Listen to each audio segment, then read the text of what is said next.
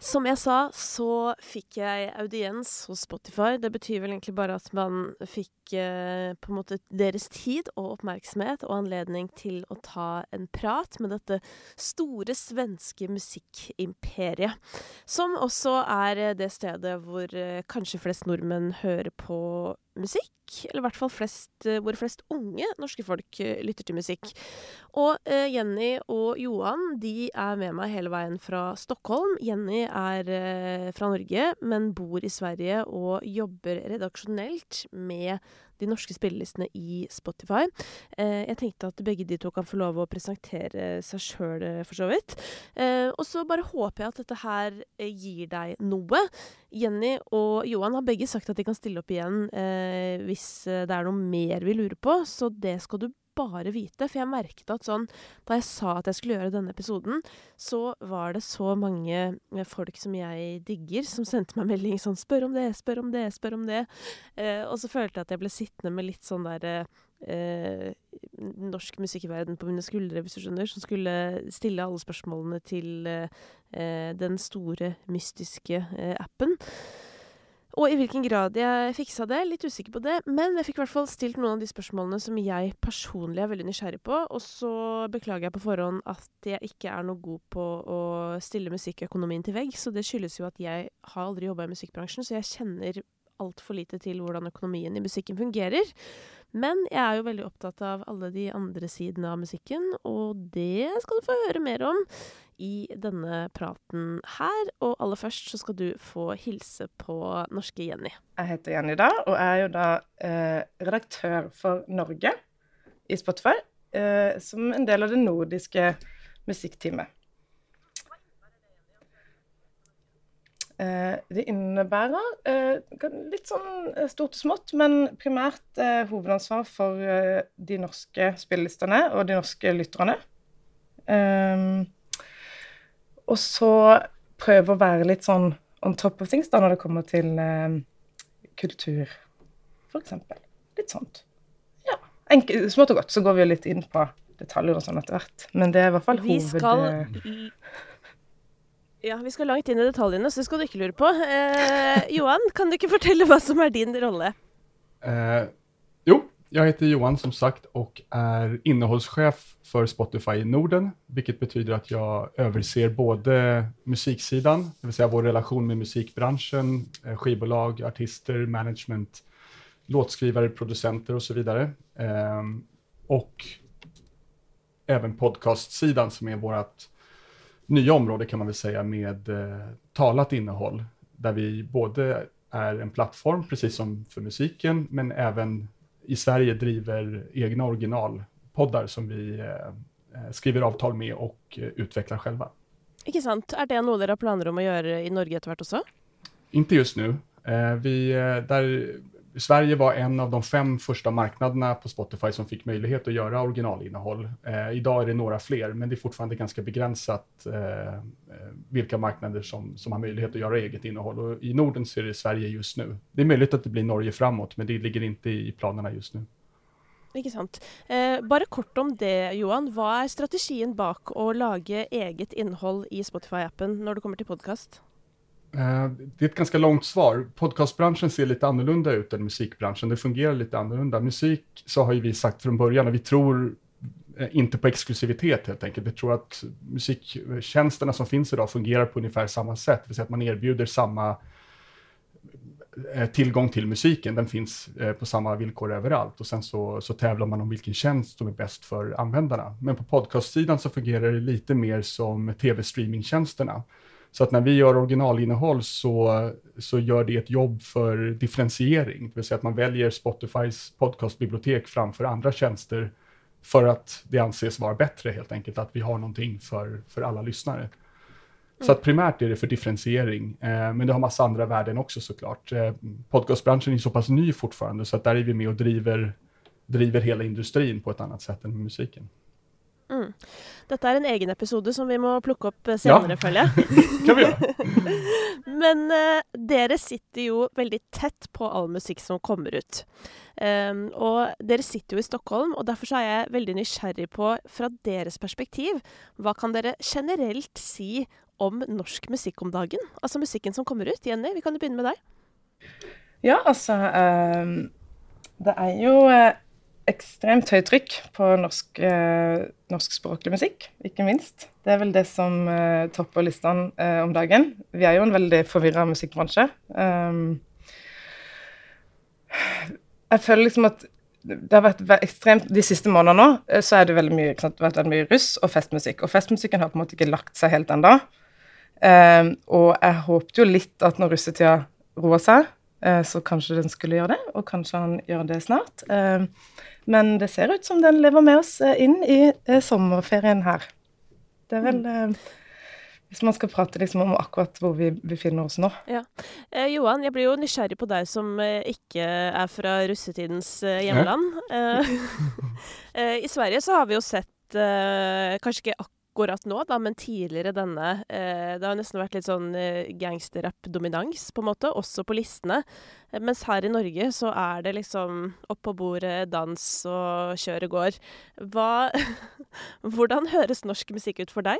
Men litt til Jennys poeng. Jeg syns at en, en del av styrkan med, med den norske musikscenen er at den er så, så varierad. At det er alt ifrån liksom, eh, Alan Walker och, och, den nivån på artister som är störst i världen till väldigt lokal musik som, som du säger, som är mera skapar mycket glädje och som, som kanske driver en mer en, en, en tydligare stämning. Vi ser ju att lokalt inflytande blir större och större i alla nordiska länder och egentligen globalt också, att i, i respektive lands lokala musikscen blir viktigare. Och i Norge är det definitivt så. Eh, det ser vi jättetydligt. Men även, jag tror att Jenny kommer prata mer om det senare, men en grej som vi pratar mycket om som vi tycker är väldigt coolt är att den norska unga publiken är så nyfiken och snabb på att plocka upp internationell pop. Att det är väldigt mycket global musik som breakar i Norge först. Eh, och det är ju det är någonting som är väldigt unikt för Norge. Och det är, eh, ja, vi tycker att det är väldigt, väldigt speciellt i alla fall och vi är väldigt stolta över att kunna jobba med det också. Ja, Jenny, det kan vi jo gå inn i med en gang, egentlig. Vil, har du noen uh, eksempler på, på, artister som i senere tid har breaka først i Norge? Uh, ja, masse. Uh, vi har jo, altså jeg tenkte på en måte Vi har jo hele vår nordiske musikkredaksjon, ikke sant? hvor vi har forskjellige roller. Jeg tror vi er, Nå er vi tolv stykk. Uh, og vi har en dedikert person, Emma heter hun, som gjør primært på en måte import og også eksport. Men for å gå liksom, konkret på eksempler, da, så har vi jo Jeg tenker det er litt sånn med den TikTok-eraen også som har kommet nå i det siste, men før det så hadde vi f.eks. Tons and I med Dance Monkey, først i Norge. vi kan jo sette Victor Lexel med Svag også er en internasjonal låt for, for, oss, og at den også gikk til topps i Norge Um, nå i senere tid Vensen Boon, som også var på mm. VG-lista, ga en shout-out der. Um, altså, vi må egentlig prate om VG-lista også. Fantastisk eh, på rådhusplassen der. Men eh, ja, noen eksempler. Mm. Ja, altså Jeg føler jo Vi har jo vært tidlig på ballen helt fra Tiesto, holdt jeg på å si, som også hadde Norge som sitt første eh, internasjonale, internasjonale, marked, sånn faktisk. Um, men eh, hva tror du, Jenny, at er spesielt med, med, oss her, da, som gjør at vi er tidlig på ballen, eller tidligere enn andre? Altså, De norske lytterne er så, de er så tidlig på den, de er så sultne, de er så gira. Um, det er jo på en måte lytterne som vi må hylle for dette, for det, at de, de, får liksom ikke nok heller. Og så hører de på det de oppdager, og så tar de det med seg videre, og så er det over to next. Uh, men det varer ganske lenge også. Det er det som er litt interessant med Norge.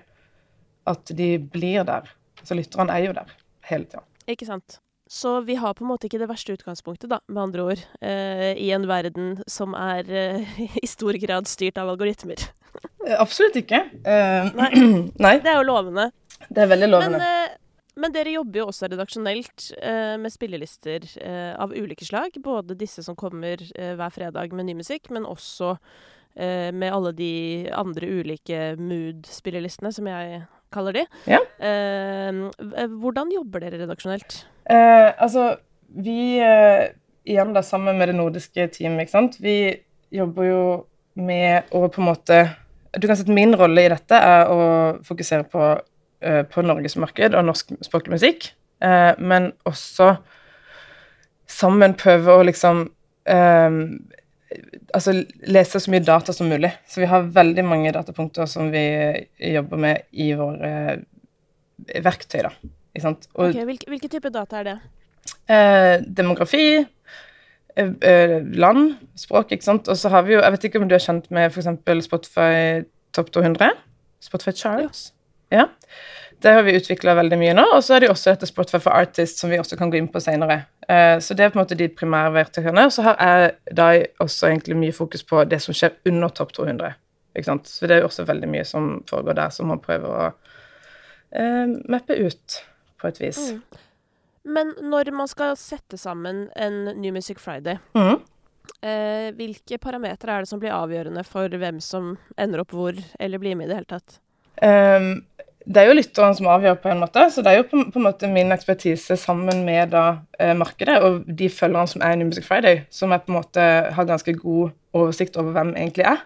Um, så samtidig som man da sant, Det å si at det beste musikken er topp, er jo også en sånn Det er jo ganske subjektivt. Så det er jo en um, Hva skal man si? Det er basert på hva jeg på en måte tror at lytterne i New Music Friday vil ha, samtidig som man kan bruke det, uh, det spacet til å uh, introdusere nytt som lytterne ikke har uh, hørt før, men som jeg tror at lytterne i New Music Friday vil sette pris på. Og så er jo New Music Friday en tastemaker-liste, sånn at folk tar med seg De oppdager musikk, og så tar de med seg det videre. Mm. Men du sier at du vet mye om hvem som hører på New Music Friday. Altså, det betyr de som hører på akkurat den spillelisten? Ja, og det er basert på demografi på spillelistene. Sånn at jeg ser at her er det eh, mann, kvinne, um, den og den alderen, og også kanskje Hva skiller, eh, hva skiller New Music Friday-lytterne fra, fra, de som f.eks. hører på It's Hits, eller andre typer lister dere har som er store? Jeg tror eh, eh, Norge er et veldig modent marked, ikke sant? Mature market, nå blir det veldig, nå er jeg litt sånn språkfyrer fordi jeg sitter jo i Sverige og tenker på engelsk og sånn, men med tanke på at New Music Friday Norge er en av de første New Music Friday som faktisk uh, kom på markedet, så vet man at de lytterne også er uh, De har vært med, vært med en stund um, i Spotify-universet, uh, og It Sits for eksempel har ikke vært med like lenge. Um, og så ser vi jo på en måte Vi har jo nå et veldig fokus på Gen Z, um, som på en måte også speiler eh, mange av de initiativene vi gjør da, med andre spillelister, f.eks. Mm. Men, for, men f.eks. Russehits, da, som er en spilleliste som vi lanserte, eller relanserte nå i, i vinter, fordi vi Det har jo vært pandemi i to år, um, hvor på en måte russetida ikke har blitt feira i den grad som man uh, ble tidligere. Um, og der kan vi se spennende at liksom det er 50-50 jenter-gutter som hører på denne. Eh, selv om på en måte innholdet er veldig mye eh, menn, da. Eller gutter. Eller ja. Men hvem, hvem, hører på New Music Friday, da? Eh, mange. ja. Nej, men jag, jag, kan bara nyansera lite grann. Jag tror inte att man ska stirra sig blind på kön och ålder bara, för att där kanske det finns väldigt mycket likheter mellan många av de stora listorna. Jag tror att man ska tänka mycket mer på kontext. Så varför väljer jag att lyssna på den här listan just nu? Jag tror att New, New Music Friday fyller ju en funktion för människor som är nyfikna och vill veta, känna till ny musik helt enkelt och höra vad som är aktuellt den här veckan. It's Hits fyller ju en funktion för stor, bred musik som, som många gillar, som är någonting man delar. Det är en ganska social lista och någonting som man kan anta att mina kompisar känner till och, och någonting som vi gör mer eller mindre tillsammans. Mm. Och sen finns det ju mer nischade listor som, är, som fyller en helt annan funktion, antingen för att man lyssnar på en en danslista senare på kvällen innan man ska gå ut på fest eller att man lyssnar på en, en mysig moodspellista när man ska äta middag på kvällen med sin familj. Eller det finns ju många olika skäl till att välja en, en specifik lista som inte har så mycket med ålder och kön att göra utan mycket mer var jag befinner mig på dagen till exempel. Mm situasjonsbestemt. Absolutt. Men er det, er det forretningshemmelighet hvem som, på, hvem som hører på hvilke spillelister? Nei, jeg tror bare ikke at det er så overraskende. Jeg tror at det er ganske selvklart. Man kan tenke seg at New Music Friday har en, en litt yngre demografi og for at mennesker som er yngre tenderer å være mer nysgjerrige på ny musik. Ja. Mm. Er man 30 pluss, så er man litt mer bekvem, og lite mer, man vil lyssna på litt mer musik man kjenner igjen. Ja, da kanskje man velger mer i sits og så liknande. Mm. Det trygge Så der, eh, der, er jo ikke jeg en del av befolkningen, for å si det sånn. Jeg leste sånn forsknings, en forskningsrapport på det at uh, når man er liksom fylt 32, det, det er ca. da man på en måte går på det skiftet mellom å ikke egentlig oppdage så ny, mye ny musikk som man gjorde tidligere. Nei, for jeg, jeg, ta, jeg, liker jo ikke på en måte nostalgi. Eller sånn, Jeg vil jo bare frem, ja. Men, ja. Uh, og nettopp derfor så har jeg et viktig spørsmål for egen del. Og det er jo at for meg, da, som har lyst til å oppriktig få med meg all musikk som kommer ut, hva gjør jeg? Fordi all musikk som kommer ut, altså norsk musikk, da, er jo ikke i New Music Friday. Og heller ikke på New Releases, på en måte. Fins det noe sted man kan faktisk finne alt som har kommet ut i løpet av en uke? Nej, det släpps alldeles för mycket musik för det. Alltså det, yeah. det, all, all ny musik varje vecka går inte att, att ta in för någon, utan det måste... Alltså, för, även om man lyssnar dygnet runt så hinner man inte lyssna på all ny musik, eh, bara av, av, av, praktiska skäl. Men sen så mm. tror jag att man ska titta mycket mer på de här personaliserade spellistorna som Release Radar och Your Daily Mix och de som plockar upp mm. eh, mera, mera algoritmstyrda listor som plockar upp ditt beteende och, och förhoppningsvis serverar dig musik som du förmodligen är intresserad av. Och där kan du ju hitta mycket ny musik och så. Men er, de, altså er det eh, på en måte redaksjonelt bestemt? Det regner jeg med at det ikke er. Det er vel en metadatastyrt algoritme? Den er personalisert, presis. Ja, men det jeg lurer på da, er at hvordan velger algoritmen musikk til meg? Så hvis jeg f.eks. hører på Alan Walker og Kygo, da, ja. eh, henter den da opp andre låter som har tag tropical, eller skjønner dere hva jeg mener? Eller hvordan, liksom, hvordan kommer de sangene inn i lista mi? Jeg er ikke tilrekkelig teknisk bevandret for å forstå hvordan algoritmen fungerer, men forhåpentligvis så skal den jo gi deg musikk som, som uh, algoritmen tror at du tykker om, basert på ditt tidligere beteende. Så at ikke sant? Men hvis, hvis jeg, hvis jeg eh, hadde, hadde, vært din kompis, da, Johan, mm. og du sier til meg eh, at du eh, er veldig glad i Emilie Nicolas eh, mm. og Susanne Sundfør, da, i Norge f.eks., eh, så ville jo jeg kunne si til deg da sånn Å ja, men da kanskje du skal sjekke ut Amanda Tenfjord eller Highasakite. Mm. Eh, mens en algoritme vil jo ikke liksom kunne vite det på samme måte. Da blir det jo mer basert på på liksom, ja, metadata da, på et eller annet nivå, eller? Ja, men det er derfor det finnes både og. Der er jo Spotify ganske unikt i at vi har människor som er redaktører som gjør et personlig val også basert på expertis, precis som Jenny sa. Mm. Og sen har vi også algoritmlistor som fångar opp mye av den nye musikken som av massor med olika skäl inte spellistas kanske på samme sätt som eh, eh, ja, som populärmusik gör till exempel. Så det är en mulighet möjlighet att, att få ta del av ny musik eh, utan att göra aktiva val. Men betyr det at for artister som er mindre i størrelse, eh, og som ikke er tilrekkelig kjente, at de må være flinke når de legger inn musikken sin, til å fortelle om musikken, sånn at algoritmen lettere kan eh, fortelle meg om den musikken? Eh, altså et, et, det verktøyet vi bruker nå for å submitte musikk til oss, det er jo Spotify for Artist. Mm. Og det fungerer på den måten at, uh, at du, du, Det er veldig sånn ja, enkelt beskrevet at du på en måte gir oss all relevant informasjon som vi trenger på en måte for at vi skal kunne ta et redaksjonelt uh, valg. Mm. Det måte, og det er på en måte det nivået vi sitter og jobber på, da.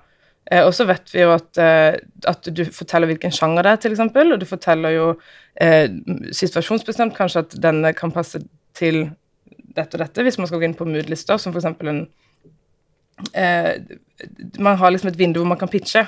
Ja. Hvor man skriver en, eh, om det er en pressetekst, eller om det bare er eh, la det være. Mm.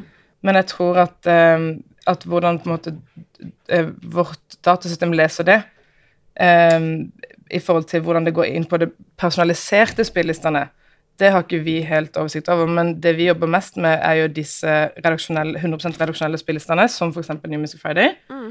og eh, noe som vi kaller algoritmebaserte, hvor det er på en måte en pool med forskjellige låter som vi tror er relevant, f.eks. da i en mood-liste. Så hvis det er en eh, ja, spise middag, eh, så, så, er det på en måte en, en pott med flere låter og så blir det valgt ut uh, x antall til deg, basert på dine lyttevaner. Mm. Det er på en måte de to vi jobber mest med uh, som ja. redaktører da, i, i, mm. Spotify. Jeg tror også For å svare på din fråga der, så er det så klart at om man er en liten artist, eller en mindre artist, en ny artist, så tjener man jo på å berette så mye som mulig om hvilke man tror at eh, ens publik är, vad man tror att musiken gör för, för lyssnarna och så vidare. Ju mer information vi får, desto, desto mer träffsäkert jobb kan vi göra. Men det fungerar ju även för algoritmen som sagt, att den fångar upp informationen och eh, förhoppningsvis kan presentera den för ny publik som är mm. intresserad av samma mm. värld som, som mm. din musik är. Mm. At, og jeg tror det er litt sånn relevant å si dette her, at, at uansett eh, om du er fra et stort plateselskap eller lite plateselskap, eller om du har en manager, eller om det er du selv som pitcher i dette verktøyet, så har du på en måte lik mulighet som alle, uansett om du er helt uh, ny artist, eller om du har vært med i gamet i lang, lang tid. da. Ja. Så Spotify for Artist gir på en måte den samme muligheten til alle, egentlig globalt, på en måte. Så, mm. så alle får like stor mulighet til å presentere musikk for redaktørene eh, hos oss. Ikke sant, men i det skjemaet, men så er det også innimellom sånn at man har sånn pitchemøter og sånn med dere, hvor, hvor på en måte plateselskapene liksom kanskje viser sånn Dette er det som kommer fra oss fremover, eller ja, sånn som det er til radio også, da, som har vært i all sin tid, så har det jo vært at øh, Og det er jo noe alle også kan. Man kan jo ta kontakt og si hei, eh, vi har dette disse tingene på lager, og vi har lyst til å vise det frem til dere. Eh, men hva er liksom Altså, det, det, er jo dere som sitter og tar imot disse tingene her. Hvordan pitcher man musikken sin best mulig til dere? Det finns bara ett sätt att pitcha musiken och det är genom systemet. Och det, när vi gjorde den förändringen, precis det du beskriver är en situation som egentligen är orimlig. Den är odemokratisk och orättvis för att den ger företräde till stora skivbolag till exempel och, och, andra som har möjlighet att komma in och presentera sin musik i, i, ett mötesrum. Därför har vi gått bort ifrån det. Så idag pitchar alla sin musik digitalt via Spotify for Artist. Så att på så sätt så kommer all ny musik till alla relevanta redaktörer så att man lyssnar på musiken egentligen utan att veta var den kommer ifrån och sen så gör man ett redaktionellt val baserat på det. De här mötena som du beskriver som, som vi har med olika representanter från musikindustrin handlar ju mer om andra typer av projekt eller andra typer av samarbeten som man kan göra, inte om var en låt ska placeras i en spellista. Ikke sant. Men hva er det som avgjør eh, hvem som får lov å toppe New Music Friday, da? Lytteren. Ja, men, men da og litt, og litt, data. Og, og, selvfølgelig at det er en bra låt. Ja. Men fordi dette er jeg veldig nysgjerrig på. Sånn innimellom så er det jo låter Altså for eksempel Amanda Tenfjord var øverst mm. på New Music Friday med en ganske sånn rolig låt. Mm. Eh, som, som, jeg på en måte tenkte Eller som tenkte sånn umiddelbart sånn Oi, denne er litt for komplisert i gåsetegn for å toppe en New Music Friday-liste. Men likevel så er den der. Eh, ja. Hvilke type data og hensyn har dere da tatt for å velge den øverst? Jeg tror man ser, uh, igjen da sammen med uh, musikkteamet, uh, ser på litt sånn hvor Amanda Temfjord er uh, akkurat den releaseuka, ikke sant, og i forhold til hva annet som slippes. Og at Jeg tror jeg husker at det var rett etter um, Melodi Grand Prix. Mm. At, det liksom, man, at man syns det er relevant å løfte frem dette, og at det er en veldig sterk låt, selv om det ikke nødvendigvis er en party- eller dance-låt, fordi det er på en måte 48% av topp 50 akkurat denne uka, men at man på en måte uh, anser at den låta er uh, veldig sterk, da. Så, så, jeg vil jo si at, uh, at New Mix Friday ikke, skal ikke omhandle mood, på en måte. Og man kan jo absolutt si at man prøver å plassere låter i, i topp, sånn at det blir en veldig hyggelig og behagelig lytteopplevelse. Mm. Um, men absolutt anser den veldig sterk og relevant den uka. Uh, ja, det, jo, det, det, føles jo som et valg som er redaksjonelt, ikke sant? Mm. Uh, kanskje mer enn andre ganger hvor man på en måte putter noe vi vet at kommer til å gå, gå topp ti, da, oppå toppen. Ofte så er det jo sånn at uh, hvis man har en god plassering i New Music Friday eller It's Hits, kanskje spesielt de to, så kommer man inn på topp 50 innimellom. Andre ganger så funker jo ikke det. Sånn som eksempel i Amanda Tenfjord sitt tilfelle. går det an å si noe om liksom, i hvilken grad spillelistene hjelper artister inn på topplista? Ja, det gjør jo det. Men, men, eh, men, jeg tror også det handler om på en måte hvordan markedet ser ut den uh, releaseuka, eller den tiden på året, eller hvilken sesong det er. Også det er veldig viktig å si at det handler om Hvis man har en, et Alan Walker-album og en låt fra Hagle og tre låter fra Balenciaga samme uke, uh, så, så, kan det jo være litt vanskeligere å komme inn på uh, topp 200, eh, da uansett egentlig sjanger, men, men det finnes jo absolutt rolige låter som kommer inn topp 50 med eller uten i hits eh, på, rett etter release. Eh, så, så, ja, jeg vil være litt forsiktig med å liksom si konkret om det Altså, artistene får jo De får jo på en måte det er jo lytterne som avgjør, ikke sant? Så, så, det vi kan bruke New Music Friday til, er å teste ting. Og så er det jo en veldig eh, knivkamp, og i hvert fall de siste månedene, eh, på topp 200. Så man kan jo si f.eks. i Amanda Tenfjord sitt tilfelle, da, hvis det var kanskje en eh, uke i oktober, og det ikke var noe russemusikk og ikke noe fest, og, og sånn, at det kanskje hadde sett annerledes ut, f.eks. Nå, nå er det bare et helt uh, eksempel tatt fra, fra ingen steder, men jeg syns jeg husker at den låta gjorde det veldig bra i New Music Friday den uka der. Jag, jag, tror att det är, jag tror att det är en jätteviktig poäng att, att vi, vi, kan ju aldrig forcera någonting. Vi kan ju aldrig tvinga lyssnarna att tycka om någonting. Så att det går liksom inte att, ja, att, helt enkelt inte att forcera fram ny musik. Om lyssnarna visar att de inte av olika skäl gillar låten så kommer de inte, då kommer de inte lyssna på den. De kommer skippa den, de kommer strunta i att lyssna på den och då kommer vi se det i datan och, och resultatet blir därefter. Men jag tror att, eh, gå tillbaka till den tidigare frågan också, att jobbet en spellista gör och varför låtar placeras som de gör handlar ju om en helhetsupplevelse. Förhoppningen är ju att lyssnaren ska stanna och lyssna på hela spellistan och därför spelar liksom hela spellistan roll, i vilken ordning låtarna kommer och så vidare. Och det gör att vi har en möjlighet att presentera ny musik längs vägen. Så att, att, att en stor liksom, populär låt hamnar högt på listan kan göra att många mindre låtar blir lyssnade på längre bak i listan för att lyssnaren har en positiv upplevelse. Så att man ska inte se det som att det är mer rättvist att hamna etta. Det kan vara skadligt för en låt att ligga etta i spellistan. För att om den inte får lyssnarna att vilja fortsätta så, så hoppar de bort från den och går vidare till någonting annat. Så att det, det, var man hamnar spelar ganska stor roll. Ja, altså dette høres ut som meg når jeg DJ-er, faktisk. Uh, mm. For at jeg har vært uh, opptatt av å prøve å bygge en bro mellom det smale og det brede. På en måte. Så det er jo som dere sier, det er jo faktisk, det er faktisk veldig viktig for en smal låt Eh, og i hvert fall hvis, hvis, man ønsker at den skal bli hørt av mange, og pakke den inn på en måte som gjør at flest mulig velger å faktisk høre på den. Eh, men samtidig så vet jeg jo at mange artister på en måte eh, ser på Spotify som en slags ny gatekeeper, som radio var for musikk tidligere. ikke sant? Den der følelsen av å få Skulle komme inn i det gode selskap, eller hva jeg skal si. Um, og det er jo en Det er jo på en måte en veldig sånn eh, viktig tanke å ha i bakhodet, tenker jeg. Altså ansvaret dere på mange måter sitter på gjennom å være redaktør for det stedet flest mennesker i Norge hører på musikk.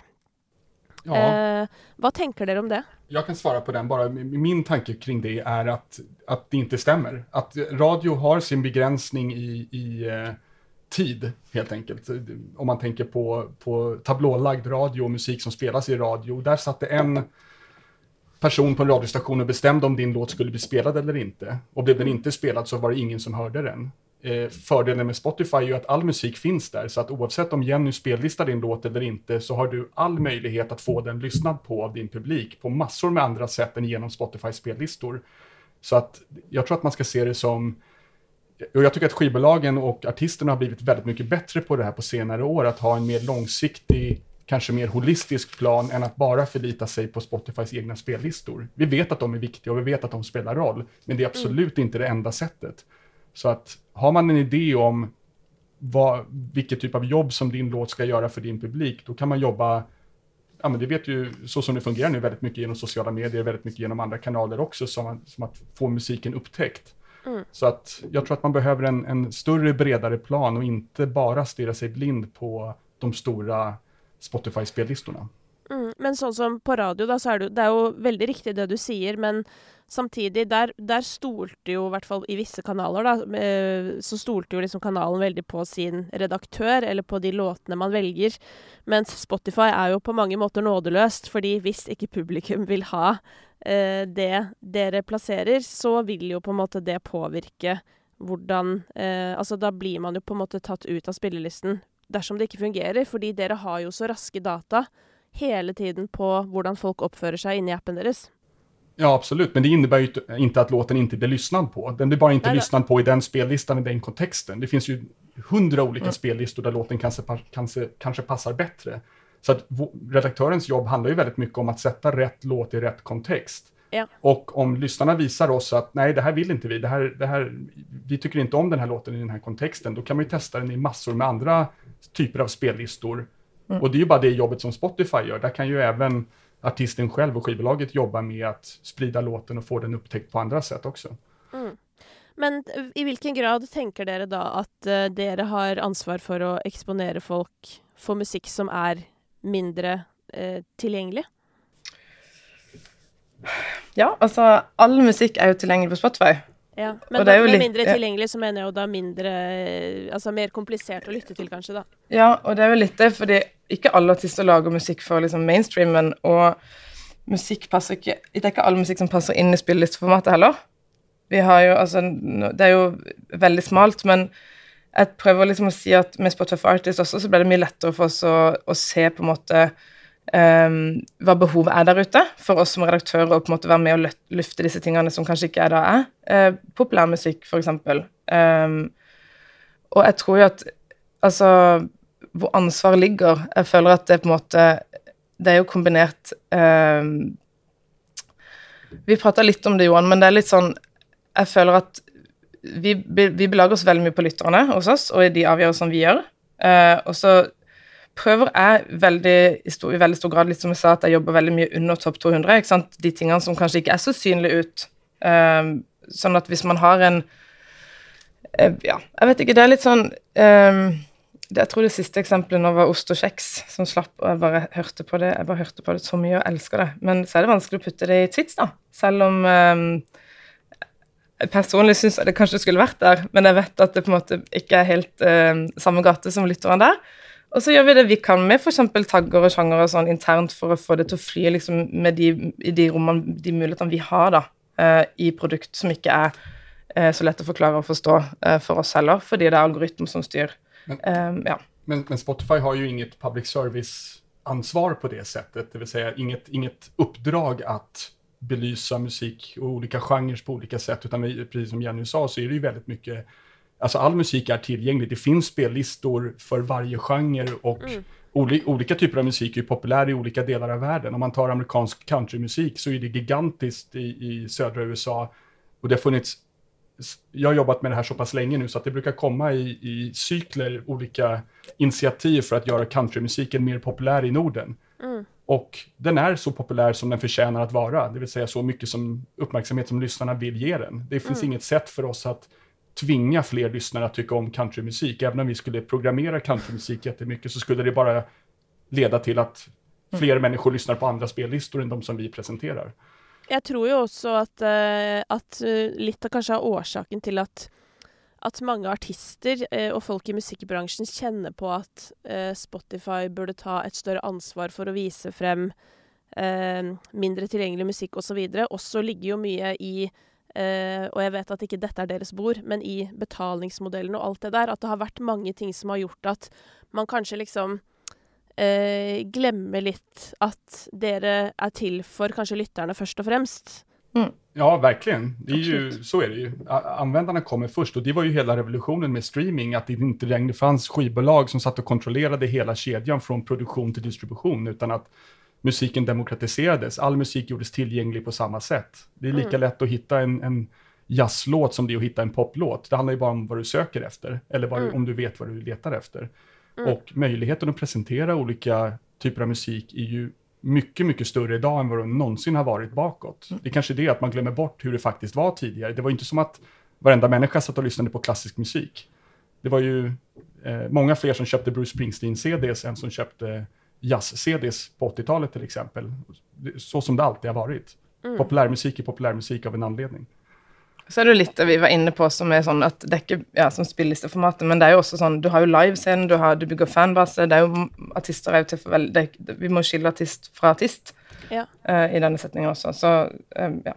Nei, det er faktisk sant. Det finnes jo ja. veldig bra eksempel på artister som streamer mye, men som ikke har noen livepublikk. Og kanskje enda bedre eksempel på det motsatta. Det er mange artister som er ute og spiller inför fullsatta arenor, men som kanske inte streamar speciellt mycket. Mm. Så att det finns ju en, en skillnad där också. Det är ju inte bra eller dåligt, det är ju bara så det är mm. helt enkelt. Så att det, ja. så, så, vil jeg bare nevne det med, med amerikansk country. da, At vi er jo heldige i Norge som har vår egen countrypopgjeng eh, med hagle og diverse. Så vi har gjort et initiativ eh, der for å speile kultur eh, gjennom pandemien, da. Mm. Eh, så det er veldig, veldig artig. Mm. Ja, når dere er inne på dette med live eh, og, og ikke, og altså at lyttere nødvendigvis Altså, um, følgere og alt det her kan jo ikke oversettes til lyttere alltid. På samme måte som at nå som uh, TikTok har skjedd, så er det jo ikke noe automatikk i at bare fordi noe går bra på TikTok, så går det også bra i Spotify. Men det har synes å vært en liten sammenheng den siste tiden. Er det noe faktisk sammenheng mellom TikTok og Spotify? Ja, det finns en jättetydlig koppling. Eh, Ja. och, och en ganska viktig koppling skulle jag säga. Att, att TikTok framför allt, det här är ju ingen hemlighet för någon, men TikTok för unga människor är ju ett, ett väldigt bra verktyg för att upptäcka ny musik. Och när de upptäcker ny musik så kommer de till Spotify för att lyssna på den. Eh, Mm. Så att den kopplingen är väldigt tydlig och väldigt stark. Eh, Men i hvilken grad følger dere med på det som skjer på TikTok, eh, og lar på en måte spillelister bli påvirket av det?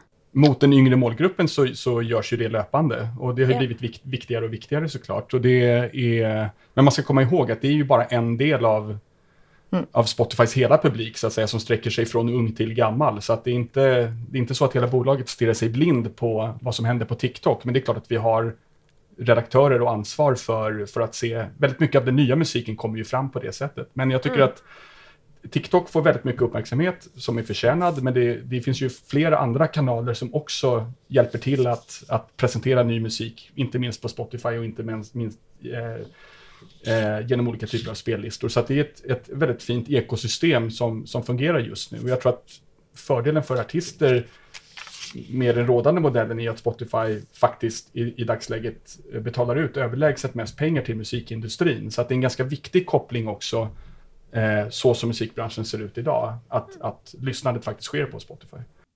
Ja, for eh, TikTok de prøver jo å eh, lage et, eh, sitt eget lille økonomiske eh, system inne i appen. Um, og dere har jo, altså Spotify, fått mye kritikk for uh, for lite betaling til artister. Men liksom Jeg vet ikke i hvilken grad dere kan si noe om det, men hvordan på en måte setter man egentlig verdi på musikk? Det är en, en enormt stor fråga, men jag, tycker, Ja. jag vill ändå adressera det där med att Spotify får kritik för att man betalar ut lite pengar till artister. Spotify betalar ut överlägset mest pengar till musikbranschen av alla aktörer. Men til bransjen, da mener du på en måte også de som sitter i skivebolagene, ikke sant? Ja, men den, den, den delen er veldig viktig å forstå. At Spotify betaler ut penger til rettighetsinnehavere, ikke til artister. Så, så frågeställningen måste ske på rett sett. At Spotify betaler ut penger til rettighetsinnehavere som sen skriver avtal med artisten. Og hvordan det avtalet ser ut, det bestemmer jo i slutändan artisten selv. Vilken typ av avtal vil jeg ha? Vil jeg være independent? Vil jeg drive mitt eget skivbolag? Vil jeg signa med et stort skivbolag? Hur stor del av de framtida intäkterna vill jag tjäna själv versus hur mycket hjälp behöver jag köpa in för att få ut min musik? Så att det är därför modellen ser ut som den gör. Och i dagsläget så finns det ingen, det har ju testats en hel del olika modeller och det, det finns ingen bättre. Det finns ingen modell som betalar ut mer pengar till så många artister som Spotify gör idag. Och ser man på utvecklingen de senaste 3, 4, 5 åren så ser vi att det är många, många fler artister som tar del av kakan än någonsin tidigare. Pyramiden plattas, plattas ihop. Förut var det väldigt mycket så att de största artisterna tjänade majoriteten av pengarna. Idag är det väldigt många fler artister som delar på den totala kakan. Alla artister kommer aldrig kunna tjäna lika mycket pengar och vara lika nöjda med sin ersättning. Men det här är ett mycket, mycket mer rättvist system enn vad det någonsin har vært tidligere. Og her må jeg bare erkjenne min egen inkompetanse, fordi, eh, fordi artistøkonomi er ikke min sterke side. Så jeg skulle gjerne stilt dere hardt til veggs på vegne av alle, men jeg kan ikke. Så derfor så går jeg heller for noe som jeg også brenner for, men som jeg kan. Det är. Eh, og det er noe litt mer filosofisk, fordi en ting som eh, bekymrer meg litt eh, når det kommer til eh, helheten i musikken i dag, da, det er jo dette her med at eh, noen artister føler eh, seg Kanskje ikke pressa, men blir redde for å tørre å eksperimentere med musikk. Eh, og heller heller mot å lage låter som ikke skal i gåsetegn forstyrre i en spilleliste. Eh, fordi man ønsker å bli en del av I don't know, morgenkaffen, hvis du skjønner. Um, og jeg lurer jo på om et sånt algoritmebasert system som dere kjører, er med på å faktisk gjøre kunsten mer snever i det store bildet. Spørsmålstegn. Nej, jag, jag tror att det är precis tvärtom. Jag tror att det är, om man, om man tittar på hur musikbranschen förändras och hur genre, det som händer framförallt nu i ungdomskulturen, er är ju att genrer går ihop och att nya, nya uttryck tar form. Och jag tror att om man är en artist som är så ängslig och försöker anpassa sin musik efter rådande trend, då ligger man alltid steget efter och då tror jag att man får den publiken man förtjänar. Jag tror att om man har, ta Girl in Red till exempel, alltså den typen av artist som, som har ett helt eget uttryck och, där, och blir belönad för det och är, liksom, håller på att explodera och bli en, en artist i världen nu och en, liksom en globalt erkänd artist som har ett otroligt starkt community runt om i världen.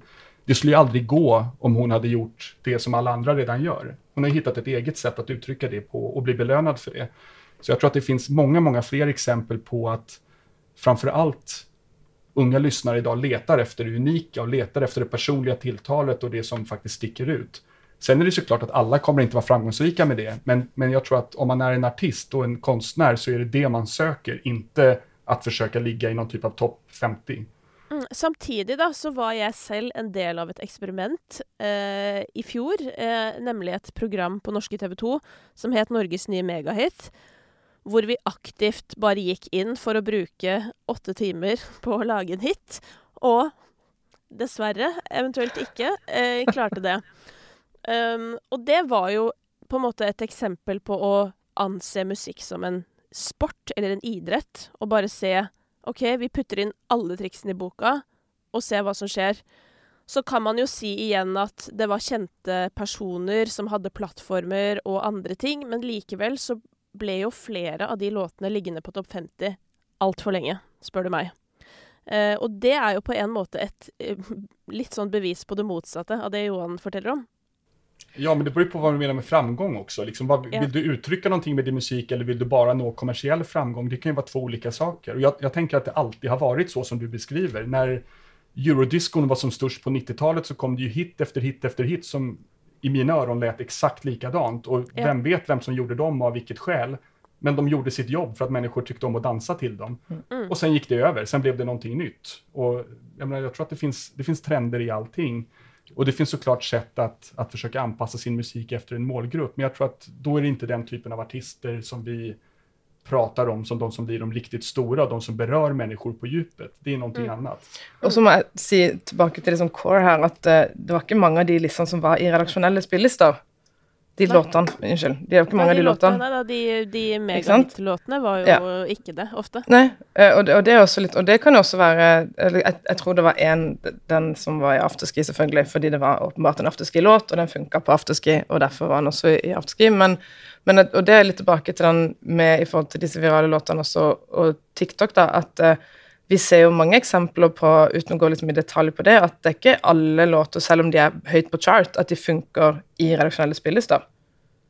Så, så, selv om vi prøver de ut, og så ser vi, så ser vi at ok, folk lytter til denne låta her, men de lytter ikke på den i vår spilleliste. Og da må vi på en måte ta den ut igjen. Selv om låta blir på topp 50 og har masse lyttere, så, så det, det, er på den måten vi jobber med å kartlegge på en måte hvem som er lytterne, og hva de vil ha. Mm. Um, når, vi liksom prater om det redaksjonelle spillelister, som er på en måte um, hovedtema i dagens uh, prat. mm. Men Jenny, eh, ja. du som sitter og eh, utforsker det som ligger under topp 200. Ja. Eh, hvilke bevegelser er det du ser i disse dager? Nei, altså nå har det vært litt sånn Nå er det litt um, Hva skal jeg si det det litt, Vi går litt inn litt roligere tider. Uh, men sommermusikken, da, og fortsatt lokalspråklig, Um, det er vel det som skjer. Og så er jo veldig sånn Jeg prøver å utforske litt dette med indie-lister og alternativt, og, og få liksom Å løfte litt det som er good vibes, da. Og prøve å få det liksom Jeg vet at uh, at uh, veldig mange som pitcher musikk nå, uh, har fokus på at det på en måte er gjenåpning og god stemning. Eh, så, så, det er i forhold til det lokalspråklige, da. Og det jeg på en måte ser, som, har, som har gått mest i dybden på, på norskspråklig, eh, for å prate mm. litt om de trendene som er under der. Og så får vi se. Eh, nå vet vi at folk tar sommerferie, og at ting kommer til å, å stoppe litt opp, da. Eh, at folk på en måte hører på det de har nå, og så blir det nye tak til høsten. Mm. Eh, jeg er jo veldig spent på hvor vi skal videre. fordi at um, Det ene er jo at russemusikken dominerer nå. Uh, men det som er litt interessant med den, er jo at den russemusikken, eller festmusikken, kall det hva du vil, mm. som topper de norske listene nå, det er jo kanskje den musikken som ligner mest på det jeg refererte til i begynnelsen. Den svenske uh, rappen som har vært stor der. Uh, merkelig nok. Eh, og det er jo disse artistene som da har fått med seg Grecaso og Adam i studio, og her sitter musikkbransjen tilbake og er bare sånn Hva er det som skjer? Eh, mm. Og er det noe dere også, på en måte, eller du Jenny, har tenkt sånn Hva skjer nå? Ja. Absolutt. Ja. Og så også tenkt litt på sånn OK, men det, dette kommer til å skje i Sverige.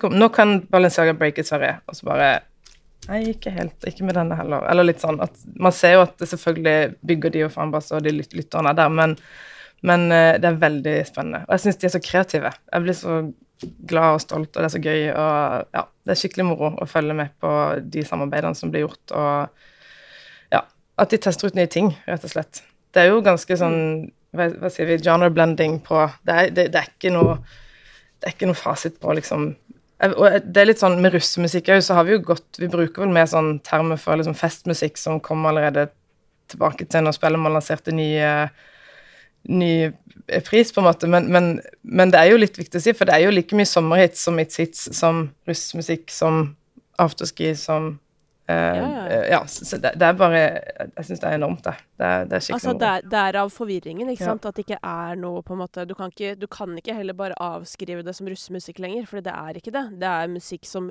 veldig mange velger å høre på, og det er ikke bare kids på 18. Det er liksom ja over hele linja. Men, uh, men Johan, uh, du nevnte jo Girl in Red.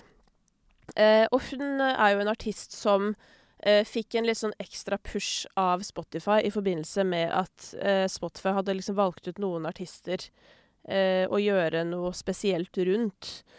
Um, hvis du ser på det norske markedet, Johan, hvilke liksom, artister har du lyst til å trekke fram som, som ekstra spennende i disse dager? Det är egentligen Jenny mycket bättre på att svara på än vad jag är, som ligger mycket närmare kulturen. Eh, du, du, kanske ska berätta ja. lite om radarprogrammet som du gör? Ja, fortell om radarprogrammet. Ja, altså, det har ju pågått noen år nå, eh, globalt i Spotify. Eh, nå har vi også tatt eh, til Norge, men eh, hvis jeg husker rett, og nå kan jeg bare si at jeg har vært i Spotify i to år, eh, så, og mye har skjedd før min tid, som jeg ikke har helt koll på, men Girl in Red ble jo valgt ut i forhold til det globale programmet. Um, for hun var også designer, eller et, um, har et team uh, internasjonalt. Um, men det vi nå har gjort med Radar, er å på en måte eh, lansere det også i Norden, og ikke bare i Sverige og Danmark, men også i Norge og Finland. så det er noe vi sitter og jobber med nå, og så har vi valgt ut Vi har hatt veldig mange på lista i forhold til hva vi tenker og forskjellig potensial Eh, både innenlands, altså i Norge, men også da eksportmuligheter, og da eksport i Norden, men gjerne da eksport enda eh, lenger ut fra Nordens grenser. Så, så, det jobber vi med nå. Vi har hatt veldig mange navn um, inne, og vi har landa på ett navn for Norge um, som vi jobber videre med. og hun heter Victoria Nadine. ja, yeah. så gøy. Når er det eh, Altså, hvordan kommer det til å utspille seg konkret? Eh, som sagt, vi jobber fortsatt med detaljer nå, og vi har hatt møte med teamet. Og vi har en egen eh, prosjektleder på Radar som sitter i Danmark, som er på en måte global eh, lead på Eller eh, nordisk lead på Global Programs. Um, mm. Så der sitter hun på en måte på totalen der. Men, men primært så er det også det med at vi jobber hele tida med eksport og import. Så vi vil jo gjøre det vi kan for radar-artister i Norge og i Norden, og så vil vi også i samarbeide med da over landegrensene redaktører i alle andre land for å se hva, hvor det matcher, og hvor vi ser at den, uh, dette lydbildet uh, kan ha en kan ha lytter, da, eller presentere for nye lyttere i noen markeder. Så det er jo ikke alle markeder det vil passe i, så, det, så, så gjør vi litt sånn, prøver litt kartlegging. Ja, for det er spennende mm. litt sånn avslutningsvis her, at i tillegg til Victoria Nadine, da, som dere åpenbart ser et potensial for også i andre markeder, eh, og her er det jo litt interessant å høre fra deg også, Johan, men hvilke andre norske artister er det dere tenker at kan på en måte ha sjansen for å breake i f.eks. Sverige? Det er mye bedre at Jenny svarer på ja. det som har den detaljkunnskapen. Men det, jeg kan si det om, om Radar, At jeg tror att det er en viktig, en viktig poeng å forstå at Spotify eier jo ingen rettigheter og har egentlig ingen... Vi jobber jo ikke med individuelle artisters framgång. Vi velger jo representanter som vi tror er, är bra på att förmedla liksom, möjligheterna som finns med Spotify. Så att genom att att arbeta med specifika artister så kan vi berätta en större historia och förhoppningsvis inspirera och engagera fler artister och se möjligheter och, och vägar framåt. Så att det handlar ur vårt perspektiv nästan aldrig om de individuella artisterna utan mycket mer om, om vad den artisten kan åstadkomma som kan liksom, eh, bereda väg för, för fler artister ute i världen. Vi är väldigt stolta över eh, det nordiska musikundret och, och, både Sverige och Norge har ju en tradition av att vara starka på musikexport och det, där vill ju vi fortsätta att, att vara en, en, eh, en kraft i Spotify-universet och få ut nordiska artister, norska och svenska artister på, på den internationella scenen. Men du kanske vill mm. nämna, nämna några fler namn? Uh, nei, men jeg syns det er vanskelig å, å, å, si konkret. Og det er selvfølgelig mange tanker om at, at uh, Tradisjonelt sett så er det jo sånn at uh, svensk musikk gjør det mer, mye bedre i Norge enn hva norsk musikk gjør i Sverige. og det er noe som er hele tida liksom sånn hvorfor kan, Når skjer den endringa? Ja. Og alt fra liksom en Ringnes Ronny i Sverige til en Ramón i Sverige, eller andre ting. Og så, men jeg tror liksom at det, vi, er ikke, vi, er ikke, der ennå, men vi kommer. Vi kommer dit. Og vi jobber ja. mot det. Um, mm.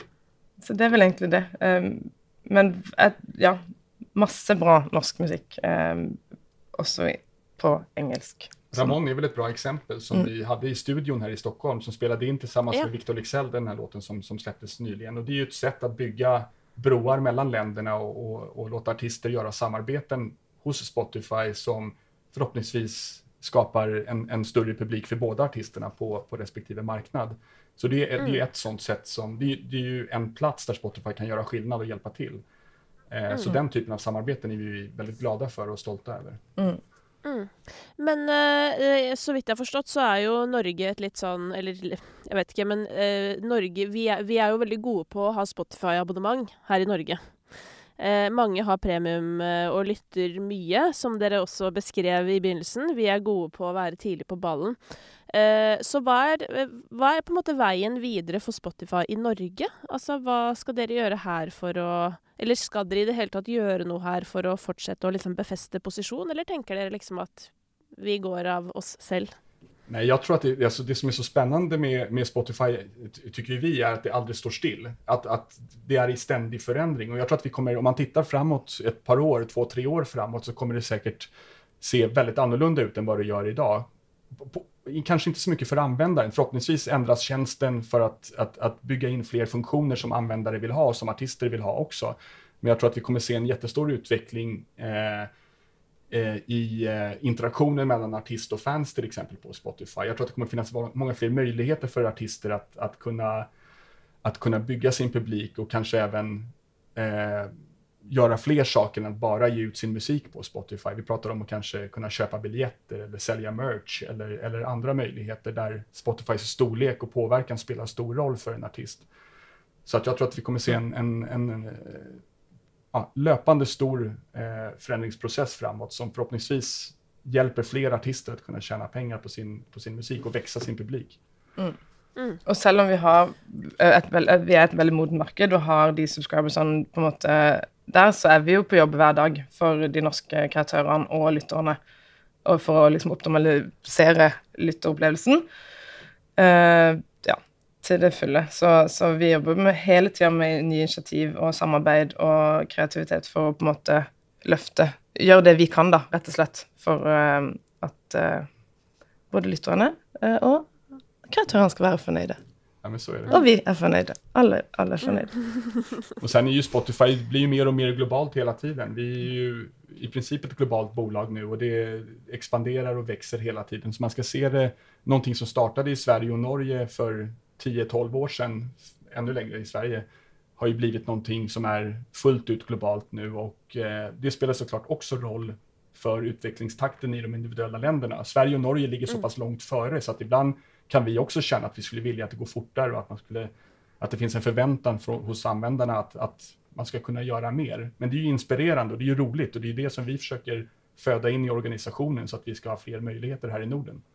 Veldig spennende. Jeg gleder meg masse til å se hvor veien går videre, og ikke minst til å se norske artister trenge seg inn på eh, Topp 50 i Sverige. Ja, det, Det gjør vi. Det var litt kult.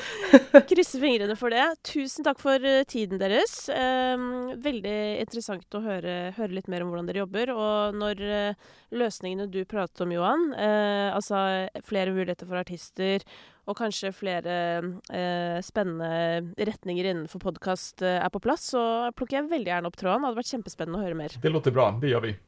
Tusen hjertelig takk. Takk selv. Takk selv. Veldig hyggelig.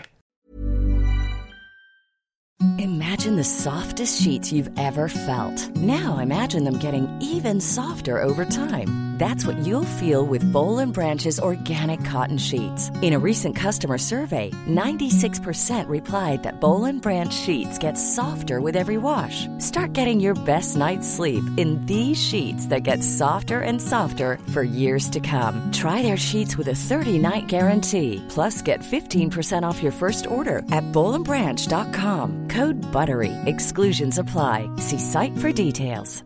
Even when we're on a budget, we still deserve nice things. Quince is a place to scoop up stunning high-end goods for 50 to 80% less than similar brands. They have buttery soft cashmere sweaters starting at $50, luxurious Italian leather bags, and so much more. Plus, Quince only works with factories that use safe, ethical, and responsible manufacturing. Get the high-end goods you'll love without the high price tag with Quince. Go to quince.com slash style for free shipping and 365 day returns.